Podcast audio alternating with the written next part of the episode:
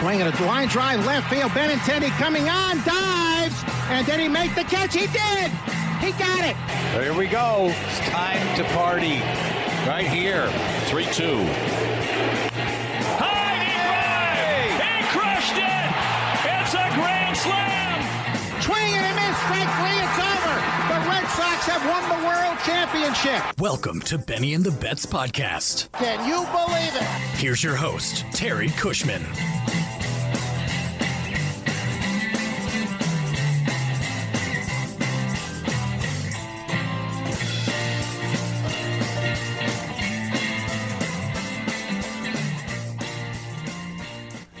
For MLB fans across Red Sox Nation, MLB fans from around the league, and the Yankees fans who can't get enough of hating us. Welcome to another episode of the Benny and the Bets podcast covering the Boston Red Sox. We're available on Apple Podcasts, Spotify, and literally every single platform imaginable. We are downloaded in over 30 countries from across the planet each week, according to podtrac.com. The Boston Red Sox just wrapped up a five game set. Yes, you heard that right. A five game set with the Buffalo Blue Jays dropping three out of the five games. Still last place in the American League East. News out of Fenway Kevin Plawecki took a 94 mile an hour fastball off of his hand. X rays following the game were negative. He will be reevaluated on Monday. News from around the league the New York Yankees have lost 13 of their last 18 games and have slipped to third place in the American League East. Oakland A's third baseman Matt Chapman will go, undergo an MRI on his right hip for a possible strain. Astros pitcher Lance McCullers Jr. has been placed on the DL due to nerve issues in his neck. White Sox pitcher Dallas Keuchel left Sunday's game early due to lower back tightness, and uh, Fernando Tatis Jr. has tied Mike Trout for the MLB Home Run League, both of them having 15 apiece. Once again, I am Terry Cushman coming to you from Lewiston, Maine, and I am joined tonight uh, coming from Saugus, Massachusetts, Al Nahigian. Al, how are you?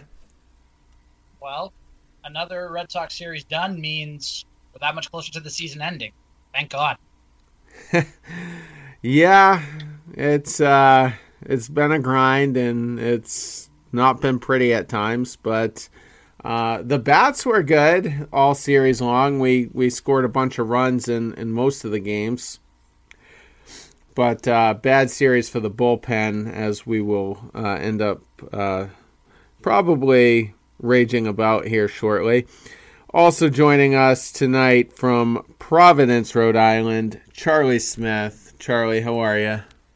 I'm doing well. Thank you for having me. It was uh, absolutely perfectly put, eloquently put. Uh, the pitching let us down for what felt like the first real series in a while because I felt like the bullpen was starting to kind of come together.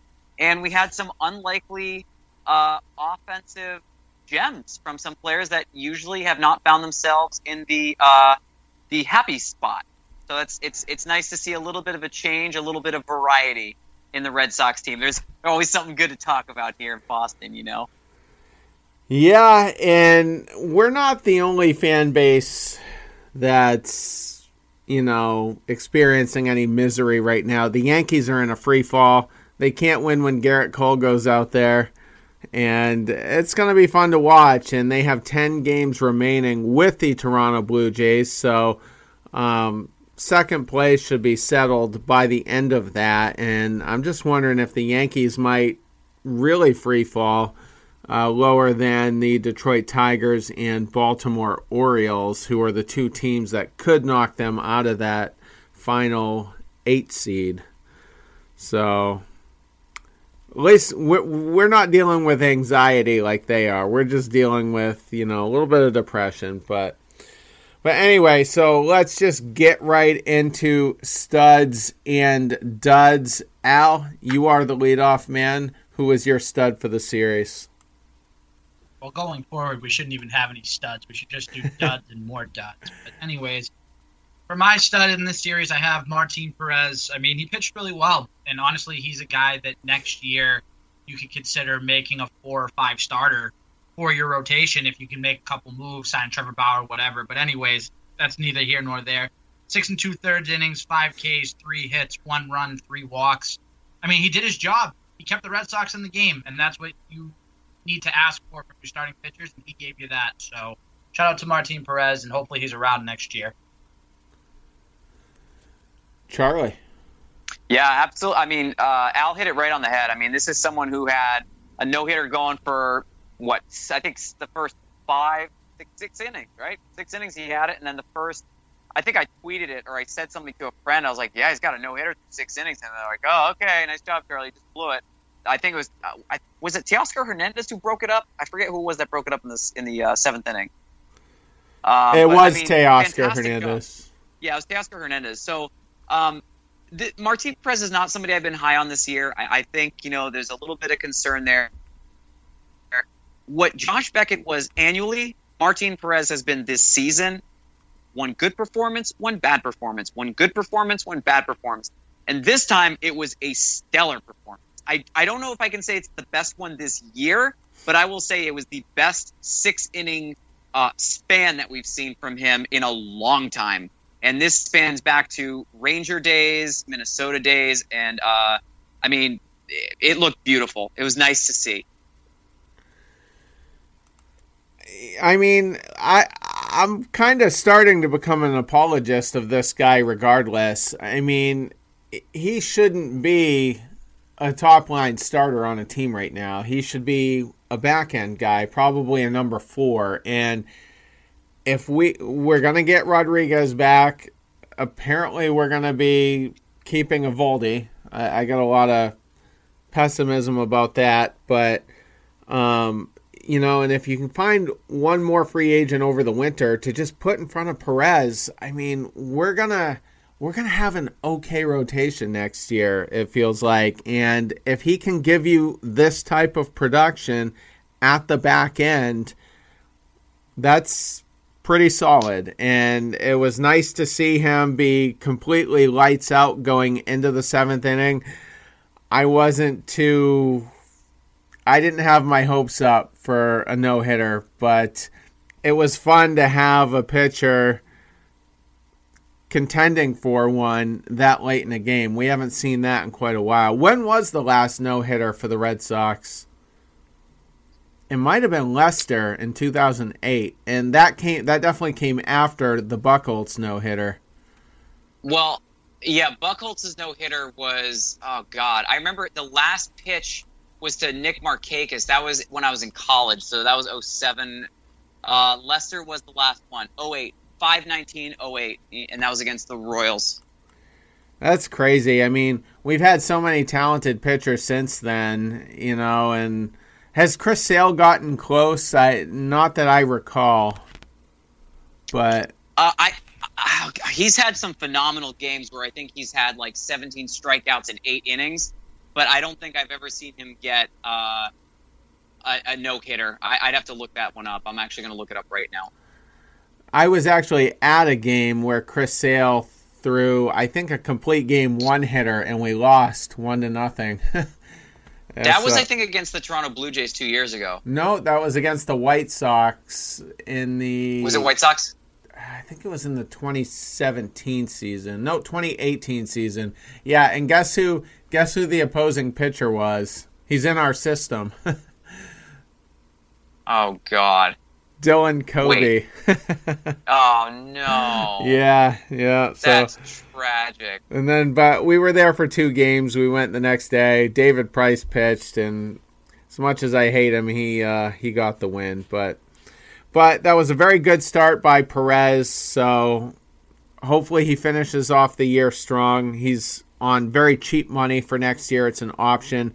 So, like I said totally good with a guy like that in the four hole. If we start the season and he's the number two pitcher for whatever reasons, you know, injuries, whatever, we're going to be pissed.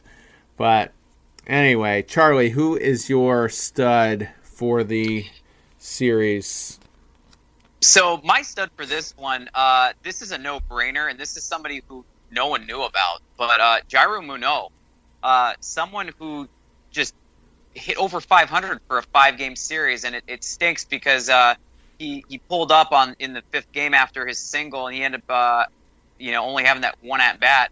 Who knows if he would have had three multi-hit games? But he had back-to-back three-hit games. Um, phenomenal job. Went nine for 17, had a pair of doubles, six singles, a homer. Uh, had four RBIs, only two strikeouts, had four runs scored. I mean, the guy was electric. I have nothing bad to say, and I he's young. He's what mid twenties. So uh, he did leave under some very unique circumstances earlier this season for St. Louis. But the Red Sox, great ad. Uh, I hope he can keep this up. You know, before this series, he was only one for four, and since then, nine for 17, so 10 for 21 on the season for the Red Sox. I, I can't complain. Al. The kid was a stud, plain and simple. I mean, you hit over 500 in any series, you're going to get looks, whether you're in the system, out of the system, baseball fans everywhere, whatever. And I mean, it would kind of be nice if you get a, a diamond in the rough going into next year. So, could be a sign of things to come. Just saying. Do we know? I should have did some notes uh, coming into the show, but do we know where he came from? Like, it just seems like he came out of nowhere. Well, this is uh, this is someone that the um, unfortunately, you know, he he was with with the Cardinals to start off the year, and he ended up flying home and didn't announce anything to the team. And because there wasn't a communication, um, there, there was no communication between the team. Uh, I think Cardinals front office said, you know, this is a great guy, great player, but you know, he didn't communicate with us. He just he left and he went back to the Dominican Republic, and that was it. Now, the the story behind it, uh, again, we don't know any of the details. We don't know the information. There was a rumor that it was something potentially with COVID, um, but he was released, and the Red Sox added him, and that was it. Like very short and sweet. Um, had a decent year in 2018. Um, not like super super fast, but was able to hit the ball, hit 276 the following year in um, decent work. Didn't do as well, stole more bases, but um, you know his strikeout numbers are not great. But if this is someone who's going to be a utility guy slash because uh, I, I I don't trust Michael Chavis after. Yeah, it, it's uh it's going to be interesting to see what this kid can do. He only, I believe, he only played the outfield while in Boston, so this this will be interesting. Yeah, I mean, I was under the impression he was in our system and came up, you know, quietly, you know, through through the minors Travis Shaw was like that. He wasn't really on anybody's radar and got a call up and exploded and and um, yeah, but Munoz, like you said, came from the Cardinal system, major leaguer, decent numbers really. Uh, you know, as a 280 hitter in you know two and a half years of playing and so I guess I'm going to be kind of curious to to see what the ceiling is on this guy, and we have harped on it ad nauseum that we don't have a ton of outfield depth. So, um, you know, if if he ends up being pretty serviceable, it's going to be interesting. I mean, we got a guy named Andrew Benintendi who's looking more and more expendable by the day. Who? Just kidding. Uh, yeah, I mean he he's a multi versatile fielder. He can play and has played second, third, short, and each outfield position. So far for Boston, he's played both corner spots in the outfield, and he was a DH as well. So um, through four or five games, no errors. So I will take that right now. He's only had you know the, the one assist, but he's he's not committed an error. And believe me when I tell you, considering there are some positions that sometimes have two or three errors in one game. You know, I don't have to mention the name because we already know who it is. Um, it's nice to see a level of consistency, even though it's just been one series.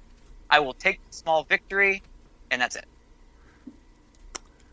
Well said. And, you know, he's got another month, well, not quite a month, another few weeks left to really, you know, show us, you know, what he's got. Looking forward to next year. Strong agree. Strong agree.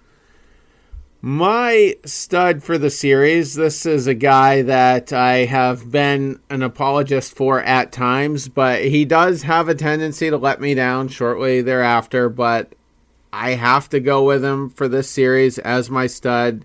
Seven for 18. Uh, you know, Michael Chavis had hits in every game, multiple hits in two of the five games. And I just, I would like to see this very consistently. And I, his ceiling to me more than any other player is a complete mystery. I don't know what this guy's ceiling is, but he teases us enough to, to make us think it could be potentially high. I'd like to see another Kevin Youkilis here, but you know the strikeouts. He still did have five of them, you know, despite you know seven hits. So, um, you know, but you know, going the right way, at least for this series. And I think we do play Toronto at least one more time. So, I don't know. Thoughts on Chavis? It's good to see a guy come up and actually do what he's supposed to do at the big league level, even if it's just for the course of a series. So, yeah, thank God Chavis is actually stepping up, and hopefully this could be a sign of things to come for next year. Charlie. Agreed. Even though it was just one series, uh, sorry, did cut you off? Uh, even though it was just one series, it was nice to see even a two-hit performance from him in one of the games because this is something that we hadn't seen since uh, the Tampa Bay series in like early mid August. So it's been several weeks since we've seen even that level of consistency. We've also seen the batting average drop. Um, the strikeout numbers need to go down. So he's still striking out, you know, once every three, four at bats. Um, really happy to see that in the last game of the series. I don't think he's. I don't think he struck out. I think he went two for. Yeah, he went two for three today. Did strike out. So I. Uh, I almost feel like that should be a drinking game. If if Michael Chavis strikes out or doesn't strike out, you have to chug your beer. Um, you know, no one's going to be chugging if he's playing. Uh, and I I was wrong on this. And you know, I'm a huge Michael Chavis uh, lover. I saw him hit his first career home run. I sat right behind home plate for that. I will never forget it. Um, and so I, I do wish nothing but success for this kid, as I as I do for most of these guys that play for the Red Sox now. They're getting finally these these kids are getting a chance to play at a big league level, and while they don't look like they're fully ready right now, this you know the sky is the limit for some of them. So we'll see what happens. Charlie, if you had that game going and you and I were playing it, we'd be in a lot of trouble. Just saying. Mm-hmm. Uh, you guys would get into a lot of trouble together. Yeah. Yep. It, it, it, you know, it's it'd be almost as if like you know someone told me that the, the Red Sox are going to win more than 24 games. No, I'm just kidding. okay, okay, Charlie. Okay, Charlie. We get it. Oh, jeez. Uh, who do you? Well, yeah. So, I mean, this is the thing about Chavis. Did, did anyone think that he was going to have like a good series this year? Like that's the thing. I, I feel like people had ragged on him and ragged myself included. Like I wasn't really happy with the fact that he was striking out as much as he was. Um, I, I, I will say it, it's nice to see this. Now, the question then becomes, what if if Chavis can do this in back to back series? Will people then become a believer, or will they still say, Nah, I don't know yet? Because he's still striking out more than 40% of his at bats. That's the ugly thing. He's going to have to he's going to have to clean that up, improve the plate discipline and give you a solid year I think before he can kind of get rid of that stigma. I mean, Devers, it, it took a little while for him because he had a lot of problems with the high fastball and his plate discipline wasn't great. But at the start of last year, he really turned it on. And this year's been a struggle, and I'm willing to chalk that up as a 2020 thing with Devers. But but Chavis needs to have a similar year, you know, like what Devers had last year, for me to be like, okay, okay, this guy's a bona fide major leaguer. and he's going to have a, a fairly long career. That's what it's going to take for me. So I I think about Michael Chavis and I think of the fact that you know third baseman, first baseman, he bats from the right side. There is one guy, and maybe this is an unfair comparison to make. Like if we just didn't give him enough time, is the whole Anthony Rizzo move. Rizzo went to San Diego, was in the Red Sox farm system, which people actually either don't know or completely forgot. He went over to San Diego for the move that brought Adrian Gonzalez over to Boston and no one knew what was going to happen with Rizzo. His only year in San Diego didn't do anything. His his second year in the bigs, when he was a member of the Chicago Cubs, he finally starts to hit pay dirt. Third year, batting average went back down, wasn't doing great, and in year four starts to blossom, and then becomes one of the best first basemen in the game. Do I think that he could do that? Well, here's the thing: Anthony Rizzo struck out 46 times in his first major league season, 128 at bats do the math on this. 46 divided by 128. That's 36% of the strikeouts. The following year, in limited work, he adds a couple more strikeouts, but it's in 337 at bats. He was able to figure it out. If Michael Chavis can just get that underway and stop swinging at pitches that are out of the zone, what if Michael Chavis turns into an Anthony Rizzo or even maybe just under Anthony Rizzo. Could you imagine how much better this team would be with Devers hitting, Bogaerts hitting, Chavis hitting, um, potentially Munoz hitting, Verdugo becoming a superstar? Like people are not going to miss Mookie Betts if some of these players can start to do damage. It's something I'm thinking about.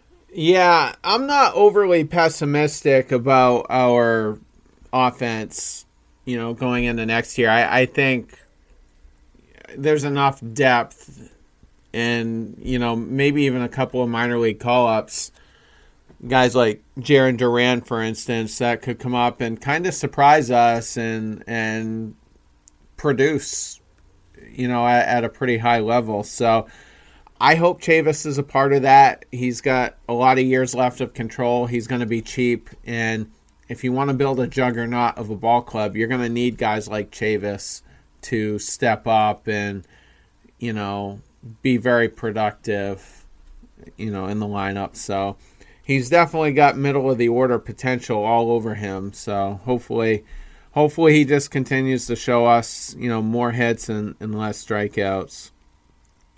Some honorable mentions uh, jd martinez 5 for 17 uh, hit a home run uh, on Saturday and just starting to really drive the ball with with a lot more power. He was 0 for 5 in the final game of the series, but so be it. It's still trending the right way.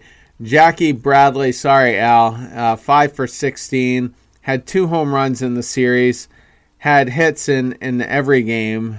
Uh, looked very good. It's funny how our trade deadline rejects are starting to suddenly be robust, but so be it. Matt Barnes uh, had a couple of good appearances. I think both were uh, for saves as well. Um, an inning in game one, inning in game three. Didn't give up a run.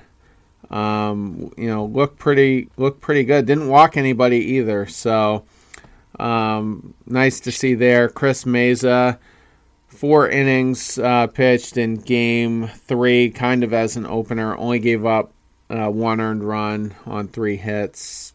Pretty good there.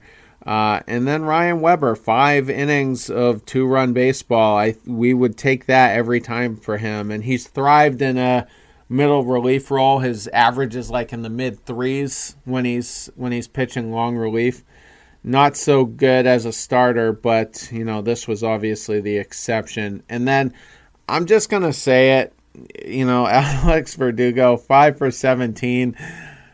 I know he had an oopsie and uh, probably cost us a game on Friday, but at least offensively, still continuing to, um, you know, be that consistent leadoff guy that we desperately needed for the first few weeks of the season. So, any uh, any thoughts on any of these honorable mentions? Yay! Jackie Bradley's hitting, and he's going to be gone after this year. Yeah! Give me a break. That's all I have to You, say. you know, uh, you know, actually, I have to actually mention this because you didn't you didn't mention it, Terry, and it's okay because you did mention a lot of the other players that have done some great work, and you you did hit on the Weber, so this is going to be a pass. But Kevin Plawecki not getting enough love when he plays back-to-back games with multiple hits, and in the last game of the series, no, we didn't get the win, but the man hit a home run, his first one on the year. His batting average is 354 now. So he played in, I believe it was game two and game five, two for four with a couple of singles, a couple of runs scored, one strikeout. Tonight, two for three, a strikeout, had a home run, another single, knocked in three runs. Is it is it possible that we could see somebody like Plawecki overtake Vazquez as the catcher in Boston? I know this is completely far fetched, but what if Plawecki ends up turning into the guy who does have the ability to not only hit the ball but catch games? Vazquez isn't hitting the ball. Vazquez in game one, not scaring anybody. 0 for 3, couple of strikeouts, couple of walks. Yes, great. Uh, game three, Vazquez, one for two, couple walks. Okay, so doing okay, but the pop is not there. Um, typically, um, could could Plawecki overtake Vazquez, or is that way too out of line? Well, I mean, if you look at his career, and he's been in the big league since 2015, this year is definitely an anomaly. You know, he's hitting, you know, almost in the mid 300s right now. He hit 260 in 2017 and then was 222 or below uh, the other four seasons. So, I mean, if you're going to tell me that this is the type of production we're going to get out of him, and I've been really impressed with his ability to kind of slap balls to the opposite field. And if other players on this team could do that, we would be deadly offensively. And he's done that very well. So, I mean, I'd love to keep him at least as a backup. And I've, I've already said almost ad nauseum in the last several shows. I don't trust Christian Vazquez as a game caller, especially with these younger guys coming up from the minors. I'd much rather have a, a very seasoned veteran who has a history of good game calling catching them. And if there's a trade market for Vazquez this winter, I hope they I hope they deal him to someone and you know, even if it's not a great return.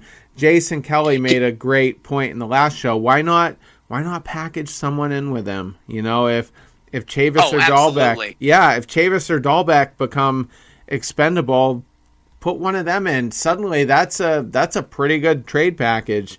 And so I I like Plawecki. I like him a lot.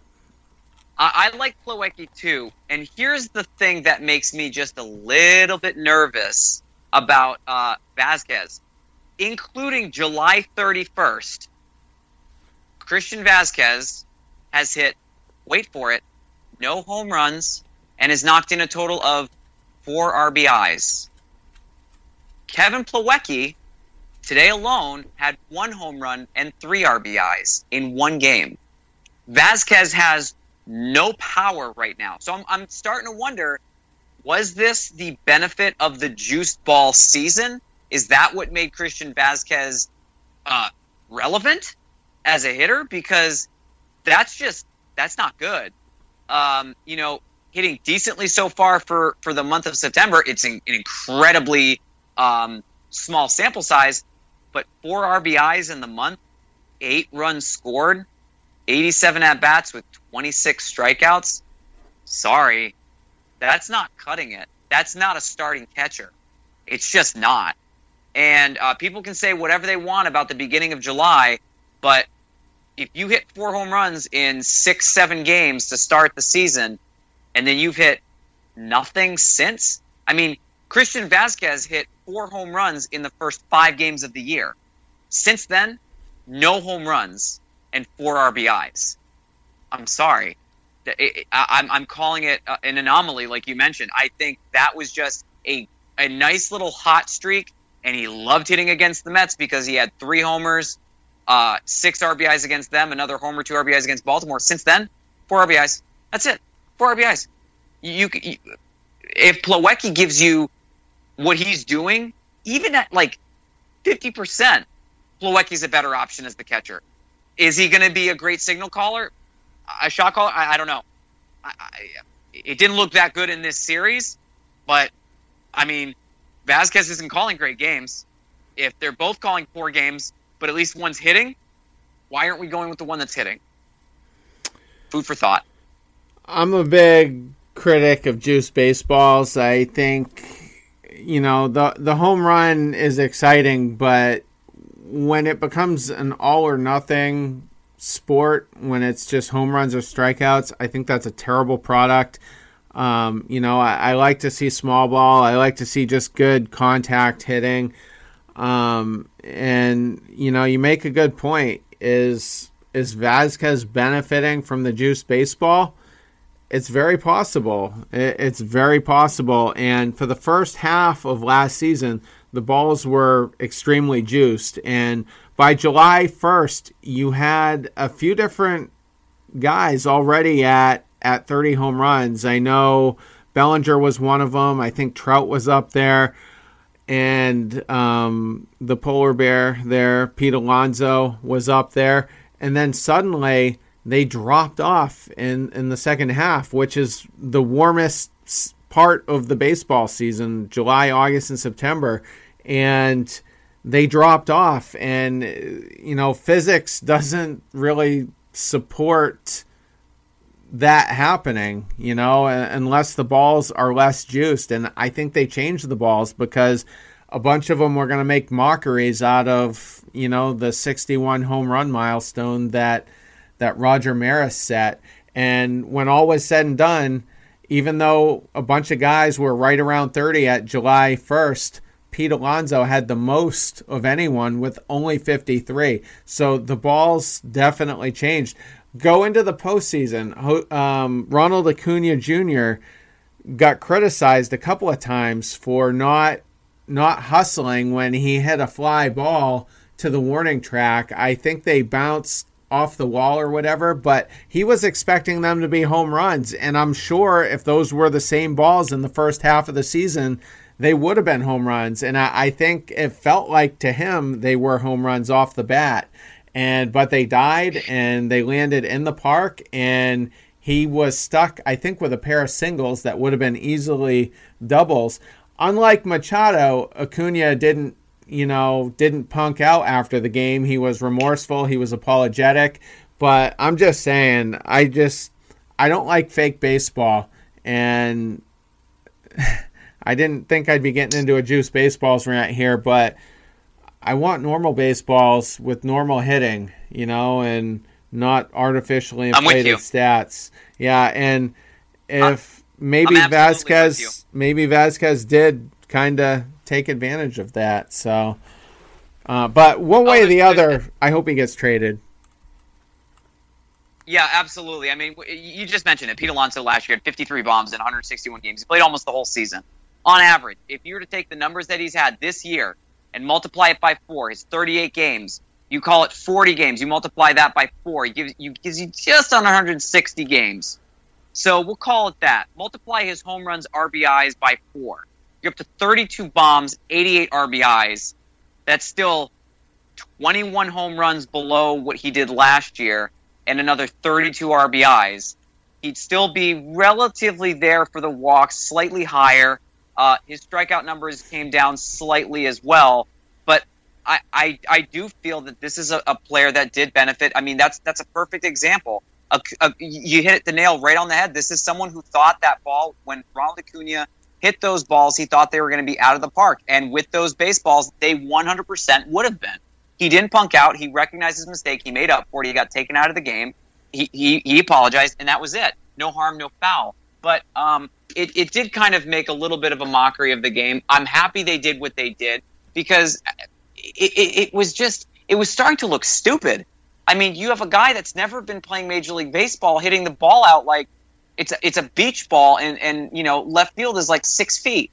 It it just it made no sense. I mean, he was still hitting home runs consistently um, for each month, but I mean, what he was able to do the to start off the season was just absolutely insane. Like he couldn't he couldn't miss, and um, Alonso, oddly enough, in the last month of the year, had the most home runs when the balls allegedly were kind of like dying out. He ended up cracking 11 out of the park in the month of September alone, which again, insane for a rookie. Insane. Absolutely. So, um, I think Christian Vazquez, again, one of those guys that uh, did benefit from that because this is somebody who this year, four home runs to start off the season. Last year hit 23. If we're to do the same thing and multiply the numbers four, four by four, 16 home runs, 48 RBIs. Still better than anything he's ever done before, but uh, nothing close to what he was able to do last year. Not even close. One other point, uh, you know, kind of related to juice baseballs.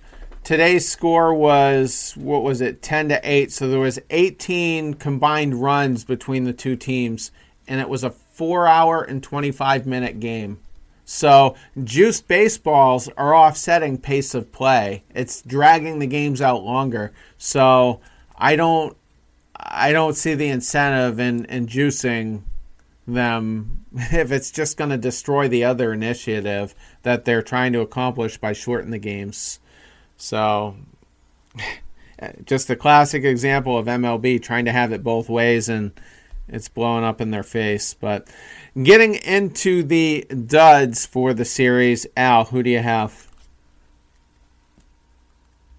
I have uh, Matt Hall, who went an inning and two thirds today, gave up four hits, six runs, four walks, two Ks. I don't think I really have to get into much of a description there. It's pretty bad. It's not great. Got to do better, and he hasn't been doing better. So yeah, not great this might be his last year in the bigs, uh, unless another team decides to tank next year and wants a little um, game loss insurance added in with Hall. You know, because I mean, giving up six runs, the game got lost right away. You know, so terrible. Charlie, what are your thoughts on Matt Hall? I, I just you know when when I think of Matt Hall, I think of the inverse reaction of the 2018 Boston Red Sox of the do damage. He's doing damage the wrong way, not the the pro damage. This is the con damage. Your ERA has now jumped from 15.43 to 19.89. How in the world are you pitching past double A putting up numbers like that. I'm sorry. But I, have said this before uh, multiple times. You're uh, about cer- certain pitchers and, and certain players. Uh, Paul is not a major league pitcher. I mean, every game he's pitched in, he has done beyond poor. Beyond poor. Three runs against the Mets, five runs against the Yankees. Every single time he pitches, he does worse. He literally does worse. This appearance, 54 pitches, not even half of them were strikes. What are you doing? What what are you doing here? I think this is a classic example of uh, a GM wanting a high draft pick, you know. So let's throw this guy out there uh, as much as we can get away with it. So he'll he'll probably be with the Diamondbacks next year. That way he can lose them five or six games. But oh god, yeah, uh, that's these are the guys you want. Like I said, if you wanna if you want to tank, um, absolutely, just absolutely brutal, right? Charlie, who do you have? Who's your dud? My dud for this week. This one actually kind of hurt to say. Uh, my dud for this week was actually uh, Phillips Valdez. Uh, this is somebody who had a sub one ERA, had gotten his ERA back down uh, into the pretty numbers, but it, it, it just kind of fell apart for him in, in two games this series. So, um, in the first game of the series, he pitched one inning, gave up four runs, only three of which were earned, gave up two hits, walked three, one strikeout, and two home runs allowed. And uh, it just it didn't seem to click. He had only 16 of his pitches go for strikes, but his ERA jumped from 0.86 to 2.05. He comes back a couple games later in two thirds of an inning. He gives up three runs, all earned on four hits with two walks and no strikeout, and only 10 of those pitches were strikes. His ERA jumped in two games from 0.86 to 3.18. Is this an outlier? Dear Lord, I hope so, because I was really, really looking forward to a Phillips Valdez, Darwinzon Hernandez, Ryan Brasier, 789, you know, sprinkle in a little bit of Matty Barnes in there. Uh, I, I tr- oh, I, I truthfully hope this is not, uh, you know, warning sign um, of bad things to come down the stretch because I'm, I'm really liking this kid. Um, he's fun, you know, hasn't played that much time in the bigs um, for the Red Sox, you know, only this year and last year as far as major league time. Last year with Texas, um, this year with us. I, I really hope this is just a, a, a really bad fluke and he can right the ship. I really hope so. Al, thoughts on Valdez? I Charlie said it's a case where he pitched ball all year, then he just decides to have a dud of a series. But I think it's just a blip in the road, and I think Valdez is going to be fine going forward. And I think it's going to be a case where we're going to look back on this and just say, "Oh, wasn't a wasn't his best day, but you know what? He's going to be one of the more reliable relievers going forward." That's the hope, and there is enough time left in the season to kind of get a better gauge of of who he really is. You know, like Charlie said, he's been extremely impressive. Before this series, had only given up two earned runs. There were some appearances where he came in with runners on that ended up scoring, but um, but yeah, I mean, still a guy that I want to see more of to to try to figure out if he could be a long term guy. Uh, his journey to Major League Baseball is not the same as your average player. I mean, he is in his upper twenties now. I think he's twenty eight or so, and but he's he's got a lot of control beyond this year, uh, you know, remaining. So hopefully hopefully he does right the ship, but not a good series. And to be fair, I mean Toronto does have a lineup that could make a lot of pitching staffs look bad. I mean, Teoscar Hernandez isn't too far behind Trout and Tatis in the home run category, and you know Biggio, Bichette, all those guys. I don't. Although I did Bichette even play this series? I don't think I got. I got to look at that because I'm pretty sure that um, if he did, he was Bichette quiet. was. Who was it that? Uh, it wasn't Bichette that got injured then. oh, he Who was. was that got? Yeah, like three weeks ago, he had some type of a knee sprain. I- And he hasn't played since. Oh no, okay, my bad. I thought he had been activated, but it makes sense because, like I said, he's been pretty quiet one way or the other. Wow. Yeah, so so there's there's a couple of B rookies. You got Cavan Biggio, and then you have uh, Dante Bichette's son, um, and and I'm pretty sure that he's been out um, for a little bit. I actually hope that he does get better because the last thing you want is for Bo Bichette to be out for an extended period of time. I think the last time that he played was like mid August. I don't think he's been I don't think he's been back since. Yeah, he's only played uh, 14 games. I just pulled that up. I'm just trying to see if there's any headlines. Uh, he's facing live pitching right now at their, um, you know, their minor league site or whatever. So, um, sounds like he could be uh, back in the lineup shortly, which would be nice because it, it, does look like the Blue Jays are going to be um, if not the second place team to automatically get in, they'll they'll at least be a wild card uh, by the looks of it. So, uh, so yeah, so we'll see, and hopefully uh, Valdez continues to uh, you know improve. You know, despite this uh, shellacking he took against the Blue Jays, but. My uh, dud for the series is uh, a guy that we have. He's been a regular in in the dud segment. Uh, Zack Godley, three innings pitched, gave up five hits, four earned runs, walked one, struck out four. I might not have gone with him, but after the inning was over, Roenicke approached him in the dugout and apparently told him that you know he was done for the day and you could tell by Godley's body language he gave somewhat of a sarcastic response and then stormed across the dugout into the tunnel and then presumably into the clubhouse. So if it weren't for that little charade, I, I might have uh, gone with with someone else. Um, you know, Marcus Walden hasn't been good, and Vazquez, you know, was a was a solid candidate for, um, you know, this segment. But I don't like what I'm seeing from Godley, and I certainly don't like his attitude, and I'm not going to miss him. Yeah, I- am with you there, dude. I'm, I'm going to jump right in on that one. So Godley's seen his ERA rise like the Apple stock. I mean, it's just it's pretty if it was worth money, but ERA isn't supposed to go up; it's supposed to go down. And every single game that Zack Godley has pitched, whether he start or relieve, has been a loss, except for one, and it had nothing to do with him. Because in the one game that the Red Sox actually won, when he pitched, he gave up five runs on eight hits in four and two thirds innings of work. Sorry, that doesn't scream starting pitcher at all. You're averaging four runs over your last start. Earned. You've literally given up four runs on the average.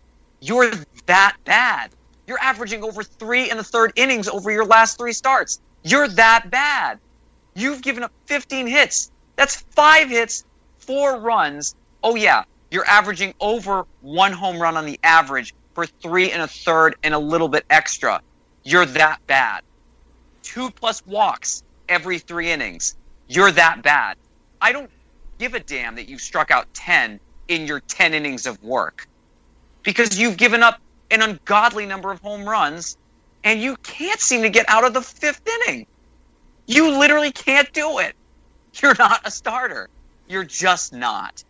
And I, like you, will not miss someone who has the balls to disrespect his manager not once, but twice now this year, I believe, that we've actually seen on camera. And Terry, correct me if I'm wrong. I don't remember the last pitcher not named Wade Miley to be just like fired up, but not be disrespectful to the coach or the manager. It's just, who do you think you are? You're a 30 year old bust. You're you're you're nobody. You had one good year, one year. Everything after that You've never won more than eight games in a season outside of 2018. And since 2018, you've won four games. And here's the best part you've not won one in Boston. He has Why are you complaining? And it's it's almost selfish of him to want to go out and most likely give up more runs. I mean, if he's given up four in three innings, it's in it's in the best interest of the team to move on to someone else. Why should why should he be afforded the right to go out there and, and cough it up, you know, for the team? So I, I don't like it. And I, you're right. Uh, Wade Miley was the last one, the last pitcher I remember going off on a manager. Although it was John Farrell, and who all the players seem to hate by the end of his tenure. So, you know, you take, know, take that for here's the thing about here, here's the thing about Godley, and I am very curious to know what those incentives are. Zack Godley is making 1.5 million this year as a member of the Sox. He could earn an additional 1.5 million in performance incentives. Does he think? Does he really think that Ron Roenicke is holding him from making that additional 1.5 million? when he's putting out worse, worse than peasant numbers, like it, it's just I'm, I'm, I'm, I'm just not coming from a good place right now when I when I say this. But you can't disrespect your manager and and then go out and put that as the product. You can't do it. I wouldn't be call I wouldn't be saying anything bad about you if you didn't disrespect the man who's supposed to run the ship. You just can't do that. You just can't. You can't do that as the one. You can't do that as the two. You're not even putting up number five starter numbers. You're not even putting up reliever numbers on any other team in Major League Baseball, including the Pirates. The Pirates wouldn't even take Zack Godley. That's how bad you are. So, what makes you think you have the right to go off? And, and, and honest to God, it comes down to a respect piece that he just does not have. And Zack Godley, not an old guy. He's 30. He's been in the league for seven years now. You should know better. The fact that this is happening tells me right now, Zack Godley's career in major in Major League Baseball will probably end in 2020. Zack Godley stinks. He's always stunk, and he's always going to continue to stink. And I can't really say much else because you guys pretty much hit the nail on the head. So yeah, goodbye, Zack Godley. You will not be missed. I've kind of got a acquaintance in the in the Arizona Diamondbacks market where Godley spent the bulk of his career. His name's Jesse Friedman. He hosts the Rattle podcast. Does come on here, you know, once or twice a year, usually in the off season. Um, but he told me the day we acquired Godley that it's probably not going to work out well, and it definitely hasn't. And another thing that kind of jogs my memory as far as you know pitchers throwing hissy fits or whatever. Lester and Beckett and even John Lackey used to do it with Francona quite a bit as they were coming off the mound. And it was always over by the time they got to the dugout, but they'd always be fuming. They they couldn't face that one last batter or whatever, and um, Francona would just let them, you know, just let them do it. You know, just let them get it out of their system. And that was during a time where the pitching coach wouldn't necessarily go out to the mound. Sometimes the manager would, and then would either take the the pitcher out or or would simply walk back and say, "All right, you know, we'll we'll give him another hitter." But you don't really see much of that anymore either.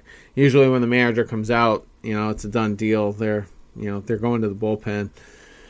But yeah, anyway, uh, some dishonorable mentions. Um, not really a lot in the lineup. Uh, Jonathan Arauz was um, 0 for 4. You know, I'm not really going to get on his case too much. Um, Vazquez, 3 for 15, not great. Devers, 3 for 15, not great. Um, Bogaerts was 4 for 19, but his hits were productive. And, you know, he had two home runs, you know, with you know multiple RBIs. So um, I, am not going to get on his case too much. Uh, Marcus Walden, you know, let the bases clear um, in Game Two when he was brought out of the pen. His ERA is over 10 now in the double digits. So definitely not a guy. I, I thought last year he had some potential, you know, to be a very serviceable arm, but I am not really seeing that anymore. And uh, I know Charlie is uh, not thrilled with Verdugo uh, defensively in game two. So, you know, here, here's the thing about Doogie. I, I can't say anything bad. He had, you know, just the one.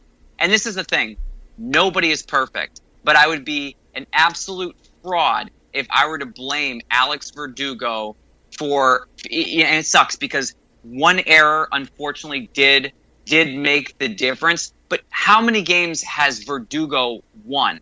How many other situation in that? How many other situations in that game could have gone the other direction? It was a one-run game, which means that the Red Sox bullpen didn't do a good enough job because that's one play. When people say, "Oh man, you blew the game," and and myself included, because I was like, "Crap," you know, the error didn't help. That's his fourth error on the year. It's not it's not great, but they've played 40 games, four errors, not crazy. But how many games has he won for Boston based on his offense? And his mentality, his gamesmanship, uh, the fun and just young, just kid baseball mentality that he brings to Boston is just what the Red Sox need. Verdugo, I honestly think, is going to be my next jersey purchase. That's how much I actually enjoy watching this kid. When Alex Verdugo was a kid, they asked him, you know, what teams did you like? And he said the Boston Red Sox. You know, you had, you know, if, if you watch the uh, the you know little docu series they have on like each player Um, I watched the one on Martin Perez. I watched the one on Verdugo. He's a huge David Ortiz fan, big fan. Verdugo will not get a bad grade in my book unless he starts to do what, unfortunately, some of the other players have done. But Verdugo is everything that's right about Boston Red Sox baseball. He is like, not to the same degree, but the Fernando Tatis Jr., just that kid. I love baseball. I'm going to do whatever it takes to win. You can't hate this kid. And I'm, I'm so happy that we got him. I'm really happy now. Al, thoughts Yeah, on no. it? Oh, go ahead. not much not much to say honestly i mean you kind of hit the nail on the head with everything i mean Bogaerts devers they're going to have bad series every now and again so can't really be too mad about it honestly Yeah, yeah. I mean, it was really the bullpen that that really sank us in this series. You know, if it weren't for Hall today, chances are we we could have won that one. So then we win the series, uh, three games to five, and um, you know, it, uh, you know, I think we lost the Godley start, but yeah. So it, it could have been it could have been a better series. Uh, you know, if the if the later innings were were um, you know handled a little bit better by the relievers, but so be it. Uh, so just Go- real- oh, go ahead. Oh, I was going to say so. Going back to the beginning of this season, when we started this back in late July, we did not win this Toronto series. I know this is a little bit of a makeup game, so we technically split, but not really because one was a makeup game. Going back outside of the Washington series, where we where we actually pulled two out of three. Does anybody know off the top of their head how many series the Red Sox have won this year? Just one other Outside one. of one. just one. the Toronto series in early August. That's it. We've split a bunch of series, but we have not been able to get any position, any kind of gain. We keep going the wrong direction. And I, I remember saying this a couple of, of uh, I think it was the, a week ago. I said, does anybody think that this team can go 500 or not? And I think the general consensus was no. But if we can even come close, that'd be really nice to see because here's the thing while I, I know we, we've had a lot of, of, of supporters and, and people that listen to our show that are both Red Sox fans and non Red Sox fans, what has been more disappointing? The Red Sox, uh, you know, kind of failure to kind of get it done this year, or the fact that the Yankees now have fallen and lost 13 of 18 games, sit six and a half games behind the Blue Jays in third place, and are just two games above 500? What is more disappointing? the Yankees, who have dealt with several injuries but have completely fallen apart, or the fact that the Red Sox just don't even look like a, a major league ball club. I honestly, I don't know if I can pick one or the other. They've both been sad. They've both been sad. Literally, Yankees Red Sox rivalry. I mean, the Yankees have been able to actually trounce the Red Sox.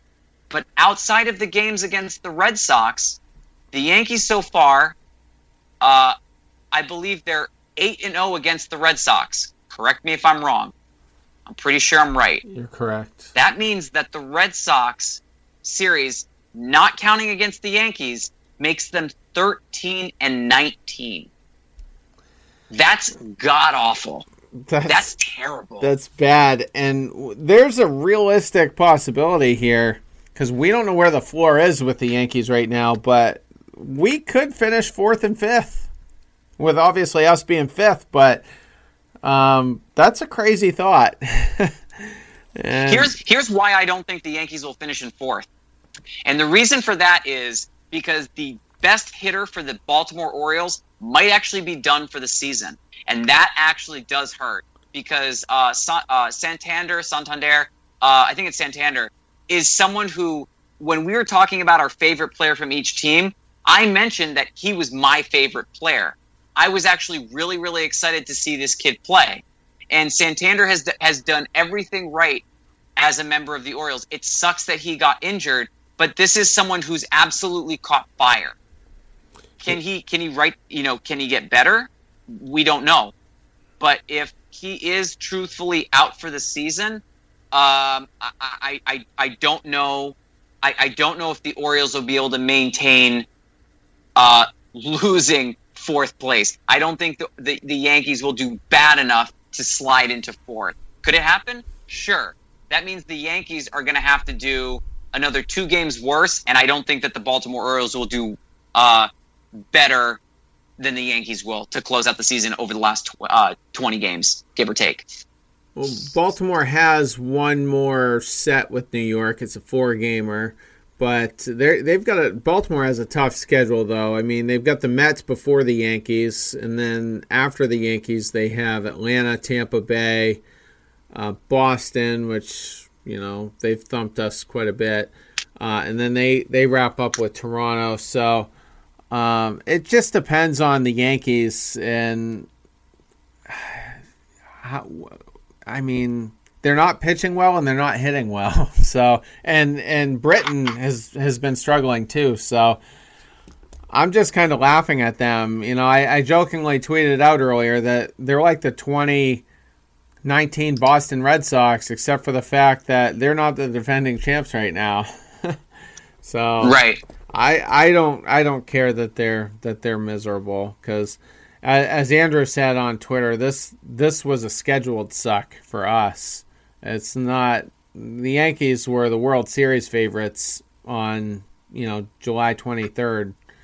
So we'll see. Here, here's the crazy thing: when uh, the division switched from uh, you know seven to five, and the Yankees became uh, part of the AL East to join um, the Red Sox, um, the the Blue Jays, the Orioles were there. Tampa Bay Rays were not there originally, um, but they were they were there because um, the Rays, if I'm not mistaken, became a, C- a team in 1998, if I'm not mistaken, because I remember the Brewers at one point were in the American League. Uh, uh, and so things have, have shifted slightly. But since 1994, the Yankees have finished worse than second place only three times, which is unbelievable.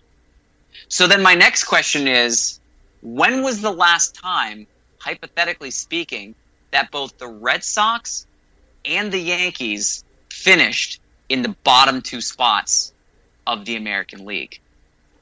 I don't have any idea. Isn't that insane?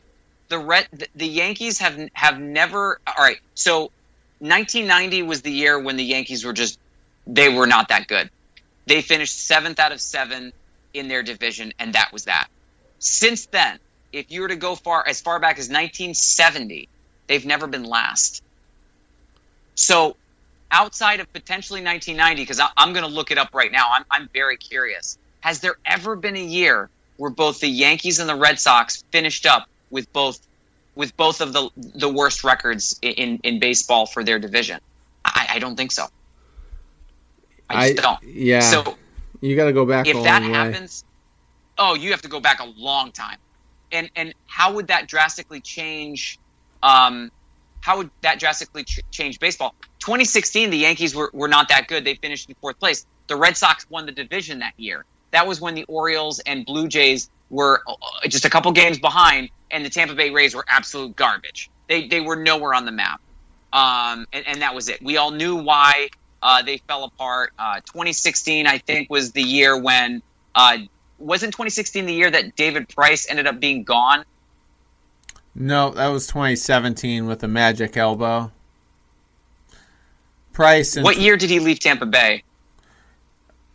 Oh, he left. Was it 20? Oh, it was 2014. Yeah, 20, he, I'm looking at it right now. 2014. Yeah. Um, but it would it would blow my mind. Like, what are the odds? The Red Sox and the Yankees finished fourth and fifth. Like that. That just I, I can't I can't picture that. That that's insane to me two of the best teams in, in, in baseball finishing with two of the worst records in baseball. That would blow my mind away. Just think of the payroll, uh, too. and know. that's that's why it's a major bust. Yeah. Why? What do you think is worse? Yankees payroll finishing in third, Red Sox payroll finishing in fifth. Which one is worse? Definitely the Yankees. I think so too. They signed Gerrit Cole, and we're we're going for it. And they weren't in position to make that signing either, but they did it anyway, and you know, fell on their face. They they could get it together, and the playoffs are all about momentum. You know, the best team on paper going in doesn't always win. It's the team that's, you know, been hot the couple weeks going into it that typically uh, goes the furthest. So. Um, Listen, I'm sick and tired of talking about the Yankees. Go A's! I'm on the A's bandwagon right now. There you go. I I I don't mind the Rays really. If the Rays win it, no, that's fine. Not if, the Rays, not the Rays, the A's, the Athletics. No, I, I heard what you said, and I'm fine with the A's as well. That, so that's oh, okay. that's good. Okay. Yeah, the the A's. Oh, excuse me. Now you're screwing me up, Al. The Rays, Tampa, our division rivals. Um, I they're not as hateable as they were when Maddon was there, and, and David Price too, for that matter. Um, so I don't know if they if they win one. And here's another thing to point out: the the Rays have been killing the Yankees all year long, and if the Yankees do hang on to that eight seed, guess what? They're playing Tampa. They're getting Morton, Glasnow and Snell in some order or the other, and Tampa's going to have the luxury of lining it up any way they want because they're probably going to clinch that number one seed with four or five games remaining. So the the Yankees are two and eight against Tampa Bay. That's the thing. Yankees got swept at New York. That that's that's the thing that's mind blowing too. I, I, I can't remember. Well, you just cut out Charlie. Or maybe I cut out. Yeah, can you can you hear me? Oh, I Al, can, can now. Yep. Yes. There we go. So, I mean, it's hard to remember a series when uh, the Yankees get swept at home because that's kind of embarrassing. No, no one likes getting swept at home. But you look at what the, the, the payroll is. The Red Sox payroll is very ugly, 191 million. The Yankees are more ugly, almost a quarter of a billion dollars. Tampa Bay Rays, you guys ready for this? 60. Does anyone have any idea? 60 million. It's it was so so prior to uh, the um, the whole the adjusted salary, it was seventy two million. Okay. They have less than half of what the it's it's literally less than a third of, of, of what the um of what the Yankees have, and they're putting that out. That's insane. That's literally mental. So I mean, imagine if the Tampa Bay Rays were like, yeah, I mean, sure, we'll, we'll spend another thirty million. Could you imagine how much better this team could be? they have so many guys on their team that are making less than a million dollars. Their highest paid player is Charlie Morton. Yeah. Their second highest paid player, Kevin Kiermaier. After that, you have Blake Snell, and everybody after that is making five million or less. You have six, seven guys making a little over a million or, or more, and then you have like fifteen to twenty that are making eight hundred fifty thousand or less. That's literally insane. That's insane. Cashman, I, I don't want to get into a whole thing on him, but these guys are proving he's the dumbest, uh, you know, executive in the league. Just he, there's no way he's going to be able to spend his way to a title at this point. His his roster is just so bad, and they're three or four years away from just being old and even more broken than they are now. So just, just that's a terrible organization when it when it comes to you know balance and trades and acquisitions. They did nothing at the deadline, by the way. But yeah. Let's uh we're getting kind of long here, so we'll just uh touch on this Philly series. Awkwardly, it's two games which are going to be a double header. So 7 innings apiece discrepancies on which game which starters are going to start. Uh, ESPN says um, Perez will start the second game. I think MLB has him as the game one starter, but but be that as it may, I, I don't think it makes a huge difference which game he starts. Zach Eflin is their only named starter, uh, TBA on the other one. So this is a series I feel like could go either way. Both teams have a very robust offense. Um, so I, I, don't know. It could be a split. I, I, wouldn't be surprised if either team comes away with, with two wins. But Charlie, what are your thoughts? I, I mean, here's the thing. We, we already know where the season is going. Um, it'll be. I'm actually going to say this because, like you said, you, you want to be optimistic about this. Based on what I said, I know he does one hot, one cold Um, Eflin is is not a scary pitcher. Uh, he's good, not great. Um, last appearance didn't do fantastically well against Washington. Good team. Four runs, seven hits, six innings. The thing that the the Phillies have, they have starting pitching that can go five, six innings. The Red Sox do not. Martin Perez has proven that he can go six innings. Can he do it again? That's the big question mark. Is c- could he? Sure. Well, you cut out again, Charlie. Al, are you with me? Yeah, yeah. Yeah, so Charlie's having some technical issues. Uh, I'll, I'll, Yeah, what are your thoughts? I'll just say real quick, uh, just real quick. I think this Red Sox team. I mean, it, this Phillies team is interesting because they were supposed to be so good, but then obviously they're having the year that they're having and they're underachieving just like they did in 2019. But it's not going to surprise me if the Red Sox lose both games to Philly. It's just that type of year, unfortunately. So I got the Red Sox losing both. And Philly's got something to play for. You know, they're trying to get into second place, you know, in their division. And, you know, or or no worse than the you know, the one of the wild card uh, berths. So uh, they also they're also still playing catch up because they missed some games earlier due to COVID. So um, Correct. yeah, Can you guys hear? yeah, we, you're back now, at least for the moment. Great. Uh, yeah, so a split would be nice if Martin Perez could do that.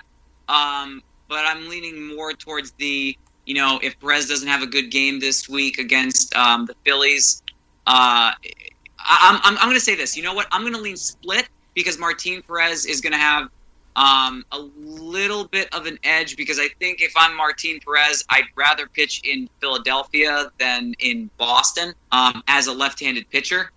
Um, so I'm going to say we split. Perez puts up five innings, gives up three runs on six hits. We win his game, five three. And the other game, I don't know. yeah, because we don't know who the starter is. Sounds like I, I think Brewer could be lined up for that one, so I, I bet that's the the way they go. And he he can be pretty stout. You know, I, I know he did have one recent uh, bad appearance. I think he gave up four runs, but um, but yeah, we'll see. Well, anyway, we'll uh, I guess we'll wrap on that, and uh, I'll be back with you guys uh, next Sunday to uh, discuss what happened with uh, the Tampa series, which might be a bloodbath, but uh, we'll we'll see when we get there. And then Andrew and Jason will be on with me Tuesday night to um, go over this Philly series. Sounds good. All righty. Sounds great. have a good night, gentlemen. You Take care, you guys. See you guys. episode 215 in the books. Kind of a, you know, it was an interesting series against Toronto. You know, we didn't get railroaded, but like I said, you know, if our bullpen was a little bit better, you know, we we would have won at least three out of the four, uh, three out of the five, excuse me, if not four out of five. So, but hopefully the the Phillies series is fun. You know, we got some kids up to kind of pay attention to. Bobby Dalbec.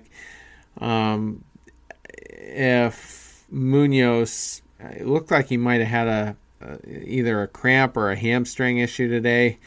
Um, but if he's back in the lineup, he could be fun to watch, and we'll see if Chavis can carry his momentum uh, forward as well. Take care, everyone.